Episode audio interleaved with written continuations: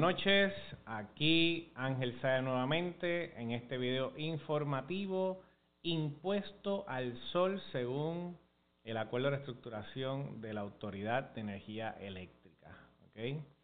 Tema muy importante, lo empezamos la semana pasada, el 17 de diciembre, donde hablamos lo negativo que es este acuerdo para el pueblo de Puerto Rico, a la economía, cuánto va a subir la electricidad.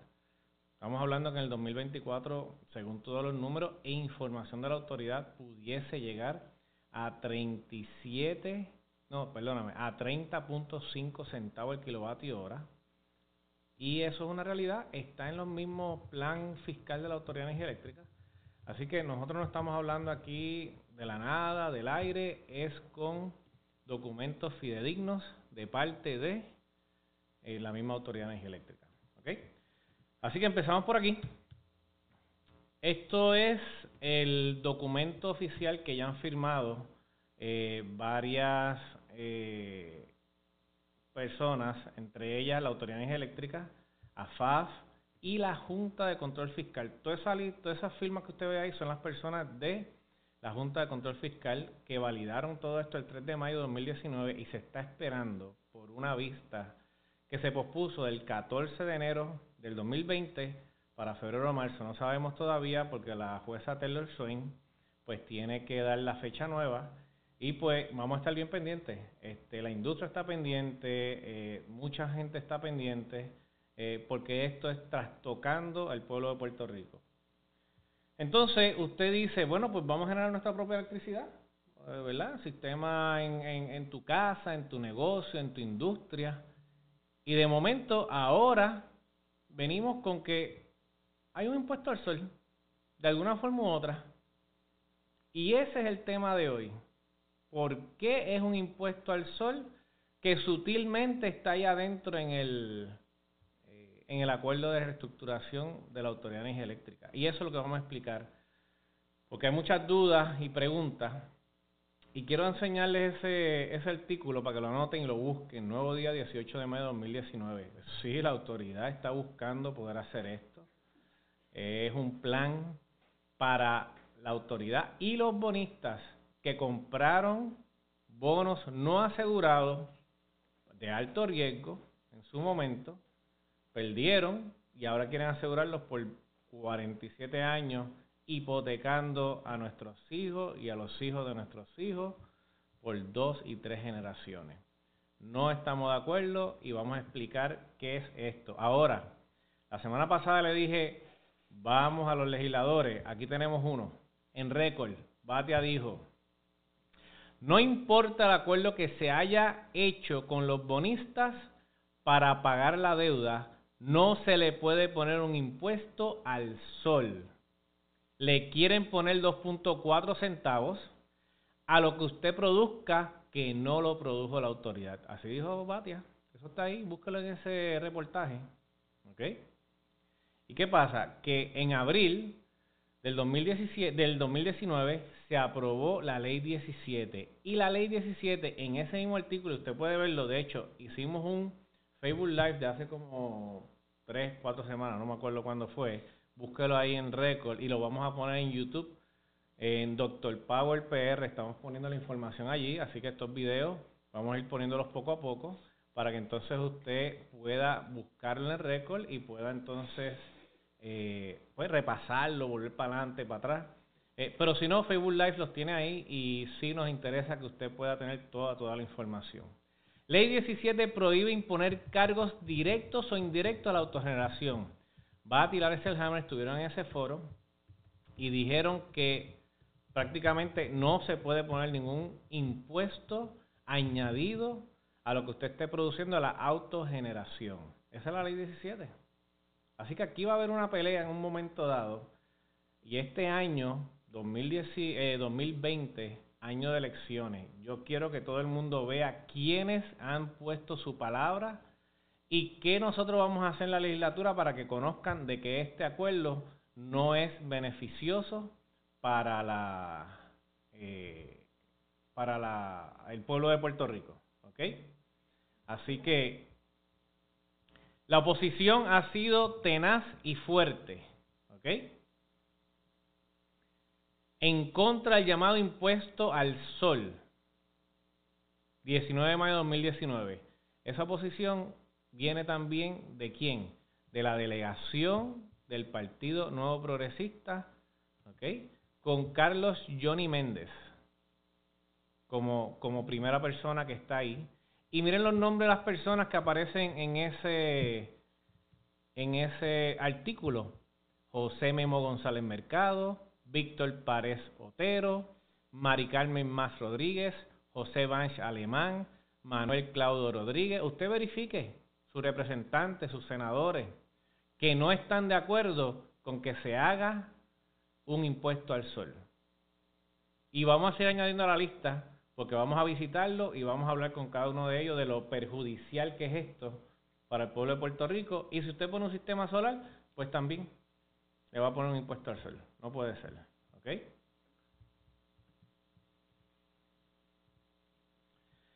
Critican impuesto al sol que entraría en vigor el año próximo. La industria, asociaciones como Aconer, CESA, industriales, Centro de Detallistas, Centro Unido de Detallistas, Cámara de Comercio, muchas organizaciones se están oponiendo a esto porque es perjudicial a la economía de Puerto Rico y peor aún, si usted pone un sistema para poder cumplir con la Ley 17, que eso es ley, entonces va a haber un impuesto al sol. No puede ser, no puede ser. La pregunta es, ¿cómo es que este acuerdo implementa el impuesto al sol? No lo dice, pero sutilmente está por ahí. Para mí, de verdad, que aceptar que haya sido un impuesto al sol fue un proceso mental, interno, porque la verdad el caso es que yo conozco la ley. Esto no viene de ahora, esto viene de la Ley 4 del 2016. Cuando se hizo la ley de la revitalización para la Autoridad de Energía Eléctrica, búsquela, ¿ok? Y ahí habla del cargo de transición de la deuda y se viene hablando de acá con un metro adicional en que se le va a imponer o poner en el sistema de generación suya. Y por ahí empezó, ¿ok? No dice en ningún sitio en la ley, no dice en ningún sitio en el acuerdo que es un impuesto al sol. Pero la realidad es que es un impuesto al sol. ¿Ok? Estoy tranquilo, ¿verdad? Por el momento. Quiero que ustedes vean, y esto, oye, busque el acuerdo de reestructuración 3 de mayo de 2019. Vaya a la página de la Junta de Control Fiscal. Baje este documento. Vaya al anejo A, que es el Recovery Plan Term Sheet. Página 13. Anejo A. Miren qué interesante. Que ellos mismos dicen que este transition charge no es un impuesto. Interesante, eso es lo que dice ahí. Pero cuando usted empieza a leer y a buscar, dentro del mismo term sheet que tienen aquí del anejo A, cuando va a la página 14, y miren cómo dice, otros cargos que está ahí,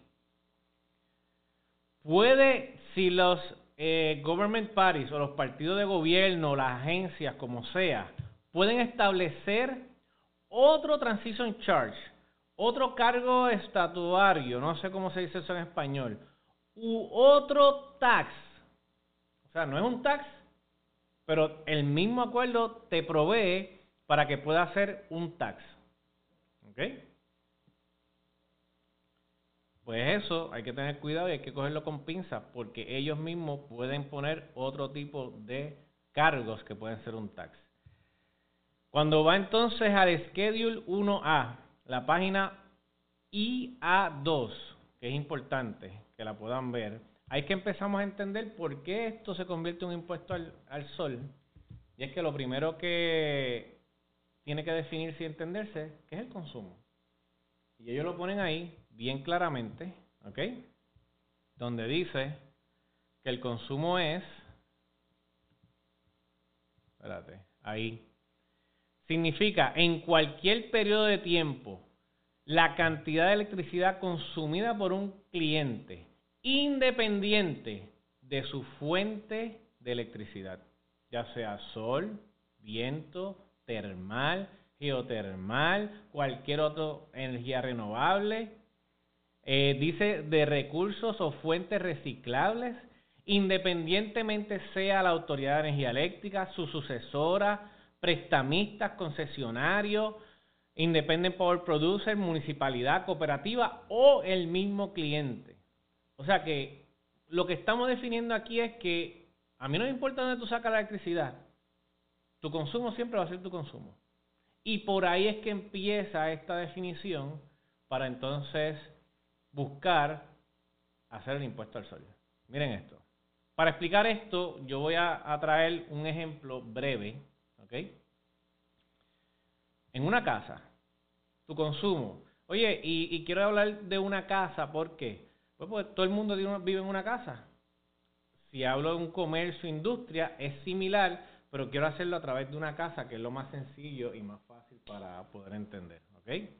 Tu consumo, nevera, aire, bomba, piscina, si tienes piscina, receptáculo, luces, etcétera, etcétera, todo tu consumo, ¿ok? Suponiendo que es un consumo de 1090 kilovatios hora, ¿ok?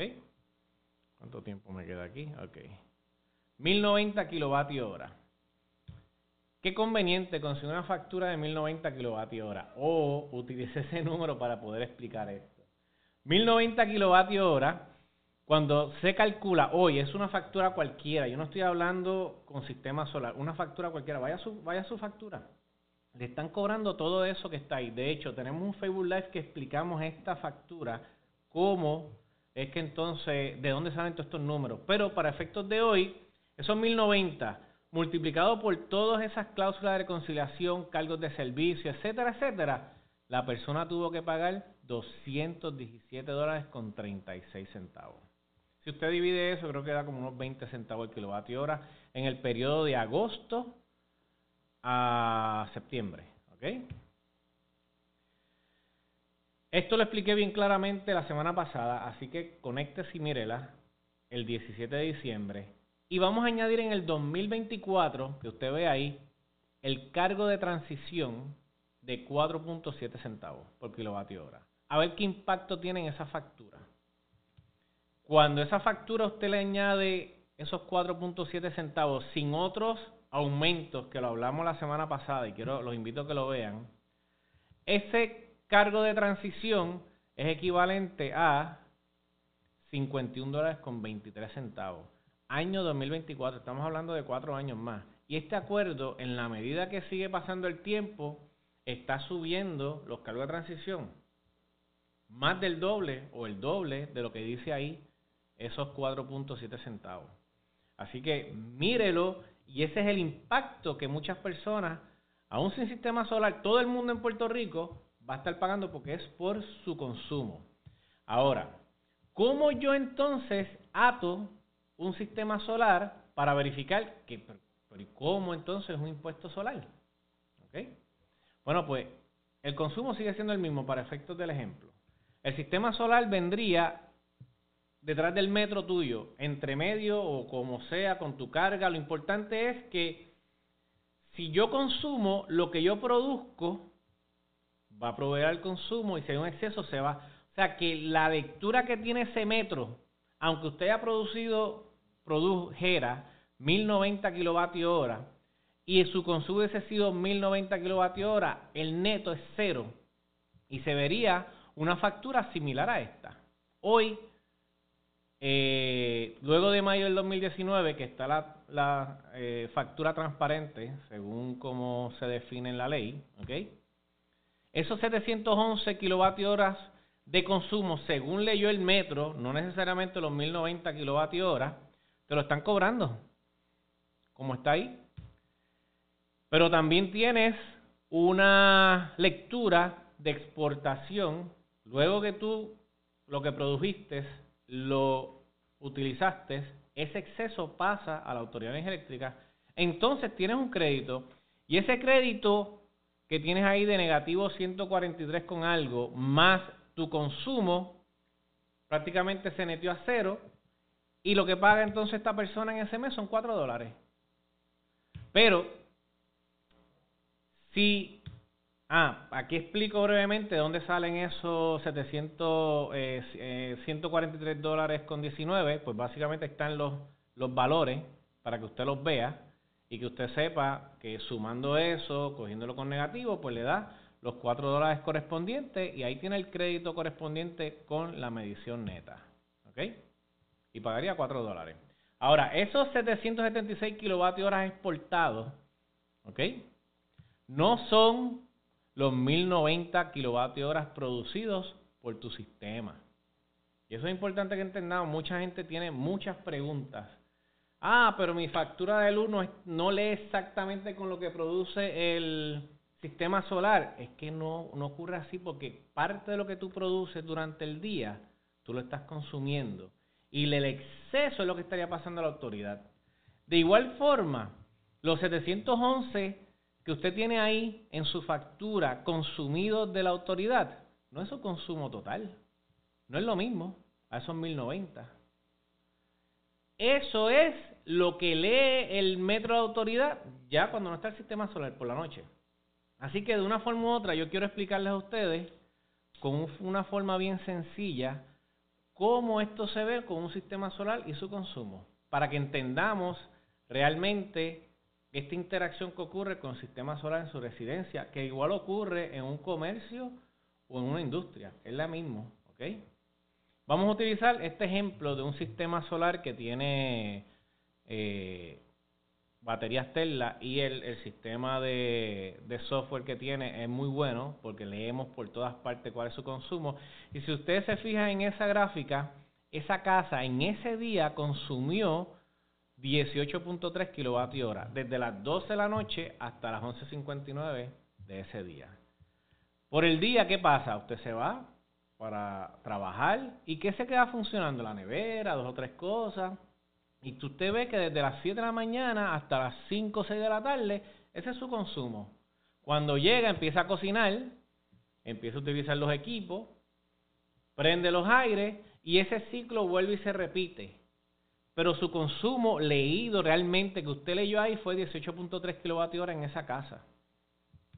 De igual forma, el sistema solar, ¿cuándo es que entonces empieza a producir? Pues produce desde las 7 de la mañana, 6:30, dependiendo de la época del año que estemos, hasta las 5 o 6 de la tarde. Y es una gráfica tipo de bell, como una campana. ¿Ok? ¿Qué pasa? Que todo eso que usted produce, en este caso fueron 26.1 kilovatios hora. ¿Qué significa eso? Que en ese día, usted, con lo que vio el metro, básicamente no es un consumo, es un neto prácticamente que usted está viendo, porque se exportó y consumió. Esto es lo que vio el metro de la autoridad. Un consumo de 14.6 kilovatios hora que ocurrió cuando, en los horarios donde no hay sol. Y si usted se fija, esa otra curvita que está abajo es la que exportó a la Autoridad de Energía Eléctrica, donde con la exportación total fueron 22.4 kilovatios hora. Quiere decir que si yo consumí 14.6 y exporté 22.4 kilovatios hora, hay un neto consumido de negativo 7.8 kilovatios hora. Eso es lo que lee hoy mismo el metro de la autoridad. Lo que pasa es que al fin de mes es que se hace la matemática. Y antes de mayo del 2019 la factura salía con medición neta. Hoy lo que dijeron fue, ok, transparente, va a ser el consumo lo que yo te voy a facturar, lo que yo te voy a cobrar, pero te voy a dar un crédito de todo lo que tú me exportaste. Así que es lo mismo, pero lo que quiero es que sepan que de una forma u otra, esto es lo que pasa en la residencia. Tu consumo que lee el metro de la Autoridad de Energía Eléctrica hoy no es realmente tu consumo. Por lo tanto, cuando usted mezcla todas estas cosas, el metro de la autoridad leyó 14.6, pero ese no es realmente el consumo de la propiedad. ¿Cuánto fue ese consumo para efecto de la autoridad poder cobrarte a ti el cargo de transición, que dicen que no es un tax, pero realmente es un tax? Yo se lo demostré allí, ahí está. ¿Ok? Mírenlo aquí. Le tienen que instalar un metro a tu generación solar. tienen que medir eso para poder saber realmente cuánto es tu consumo. De esa manera, esto se llama para la autoridad, para el acuerdo, para las leyes, etcétera, etcétera, behind the meter generation. Es generación que tú tienes detrás de tu metro. O sea, dentro de tu propiedad, dentro de tu casa, dentro del comercio, dentro de la industria. Quiere decir que donde haya cualquier tipo de producción, según la definición del consumo, si ustedes la vieron bien, y si no vayan para atrás y chequéenla, todo lo que usted produzca internamente, la autoridad va a poner un metro. Ah, perdónenme, no es la autoridad que va a poner un metro. Te toca a ti pagarlo. O sea que tienes que ponerte un metro. Eso lo dice ahí. Mírenlo ahí, página IA3. Todos los behind the meter customer, todos los other than the grandfather behind the meter customer. De hecho, en el próximo live que hagamos, que no va a ser el 31, y esto es oficial, el 31 no va a haber nada, estamos de vacaciones, vamos el 7 de enero, vamos a explicar qué es grandfather, no grandfather, cuándo es la fecha de grandfather, cómo hay otros cargos adicionales, pero eso lo dejamos para otras. Yo no puedo tirarlo todo en un solo programa, hay que seguir educando e informando. Pues todo el que ponga un sistema de generación, donde sea, en su casa, negocio, industria, tienes que pagar un Revenue Grade Meter para que mida la electricidad generada. ¿Para qué? Para que la autoridad pueda saber cuánto es tu consumo, aunque tú la hagas internamente. Sistema solar instalado que está produciendo usted en su techo. Quiere la autoridad saber cuánto está produciendo. ¿Para qué? Para la próxima gráfica. ¿Cómo yo calculo el consumo real? Con un metro que me está obligando la Autoridad de Energía Eléctrica. El metro de la autoridad va a medir siempre el exportado y va a medir siempre el consumo. Eso lo va a ver siempre. Pero la producción de tu metro de energía, ¿okay?, que tú compraste y te obligó ese acuerdo o la Ley 4 del 2016, como usted quiera verlo, búsquelo, ¿okay?, va a medir la producción y entonces hay una formulita para calcular el consumo real. Es el consumo del metro según la Autoridad de Energía Eléctrica, el metro de la autoridad, ¿ok? Menos lo que tú exportaste, más tu producción es igual a tu consumo real. Eso lo explicó el negociado de energía, antes llamado Comisión de Energía, como inflow, outflow y un montón de cosas. Oye, matemática sencilla. El metro de la Autoridad de Energía Eléctrica vale el exportado y consumido de noche, de día, etcétera, etcétera. Pero necesitan un metro adicional que es el de tu sistema solar. Y ahí es que viene entonces el impuesto que estamos hablando. Porque tienen que leer ese metro de producción y ahí están los números con el ejemplo que les dije de la casa. Bien sencillo. ¿Cuánto es el consumo real? 14.6 que consumió por la noche y por las horas que no hay sol, ¿ok? Menos lo que exportó, ¿se acuerdan? 22.4 kWh. Eso está ahí, mírenlo allí. Más, ¿cuánto produjo el sistema solar en ese día? 26.1 kWh. Cuando tú haces toda esa matemática, el consumo real de esa casa fue 18.3 kWh en ese día. Y no es para menos que yo les dije a ustedes que el consumo real en la misma aplicación con unos CT que está midiendo el consumo fue 18.3.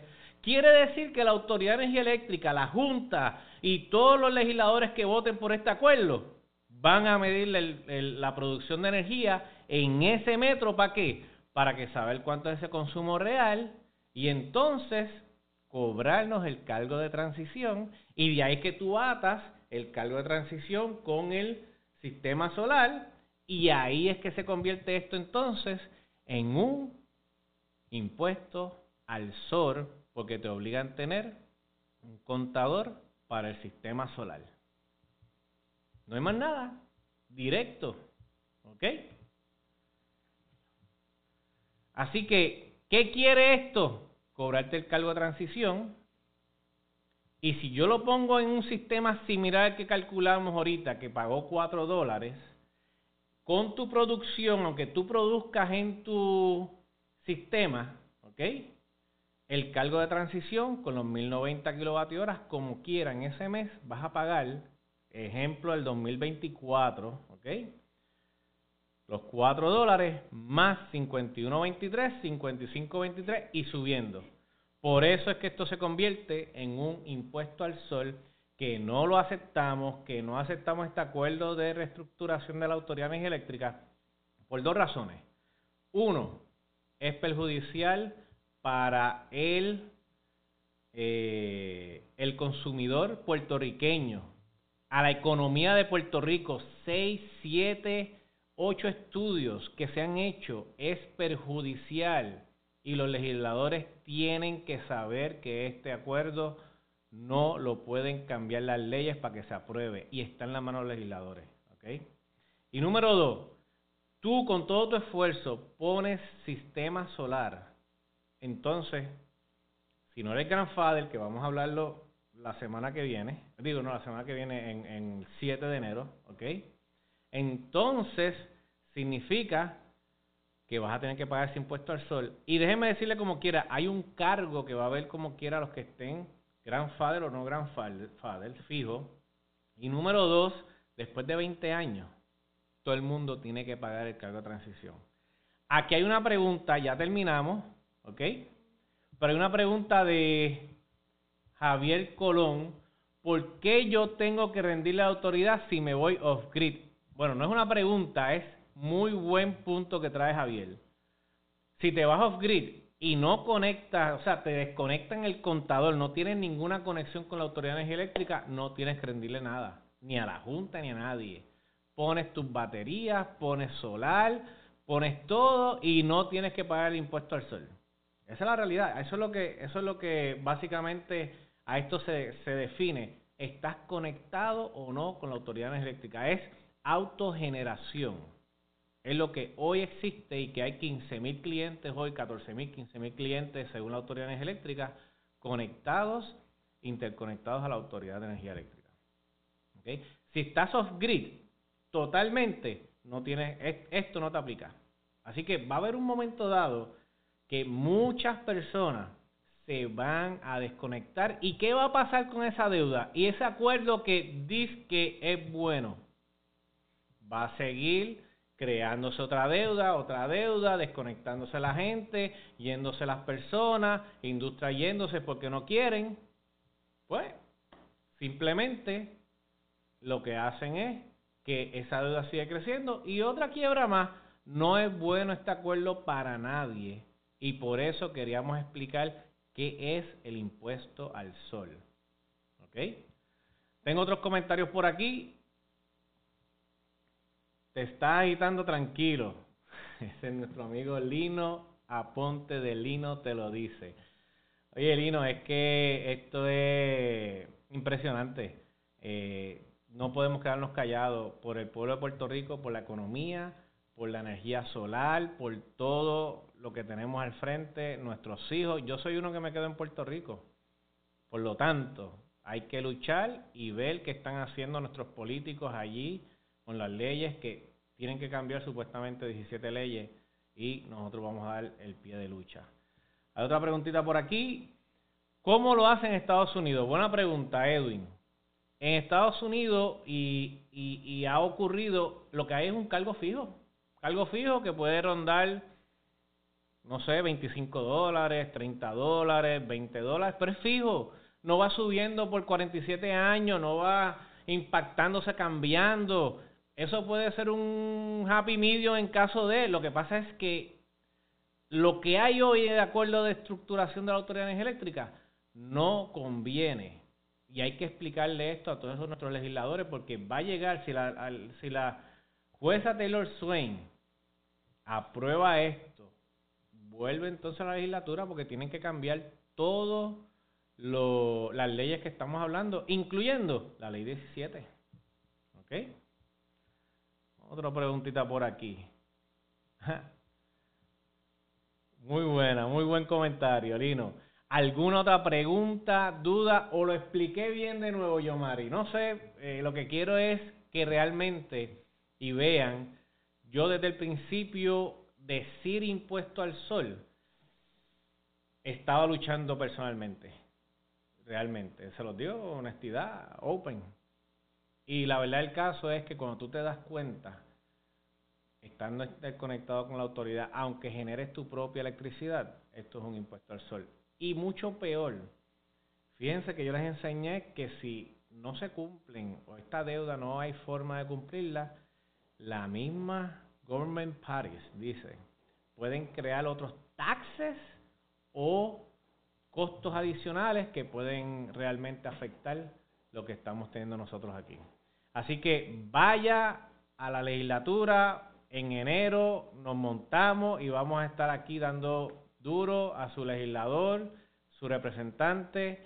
Aconer está haciendo un esfuerzo para hacer estos movimientos con otras organizaciones que estamos preocupados realmente por la economía de Puerto Rico y seguir adelante. ¿Okay? Iba a terminar, pero hay una preguntita más por aquí. ¿O cómo van a cobrar por algo que no es de su propiedad ni tienen nada invertido el sol? Porque el sol es de todo. Ese es el problema. Eso es lo que quiero alertar. Así que vamos a pelear esto. Este acuerdo no es bueno para Puerto Rico. Denle like, denle share. Vamos a poner esto en YouTube, Dr. Power PR. Y queremos que entonces muchas personas puedan escuchar esta información y sea de beneficio. Nos veremos el 7 de enero. Y el 31 vamos a subir algo a las 7 de la noche. Es general, sencillo. Pero realmente lo que quiero es que tengan la información, otro video informativo. Felicidades en esta noche, pásela bien con su familia. Felicidades al 31 de diciembre, el nuevo año 2020. Vamos para adelante, el pueblo de Puerto Rico. Saludos.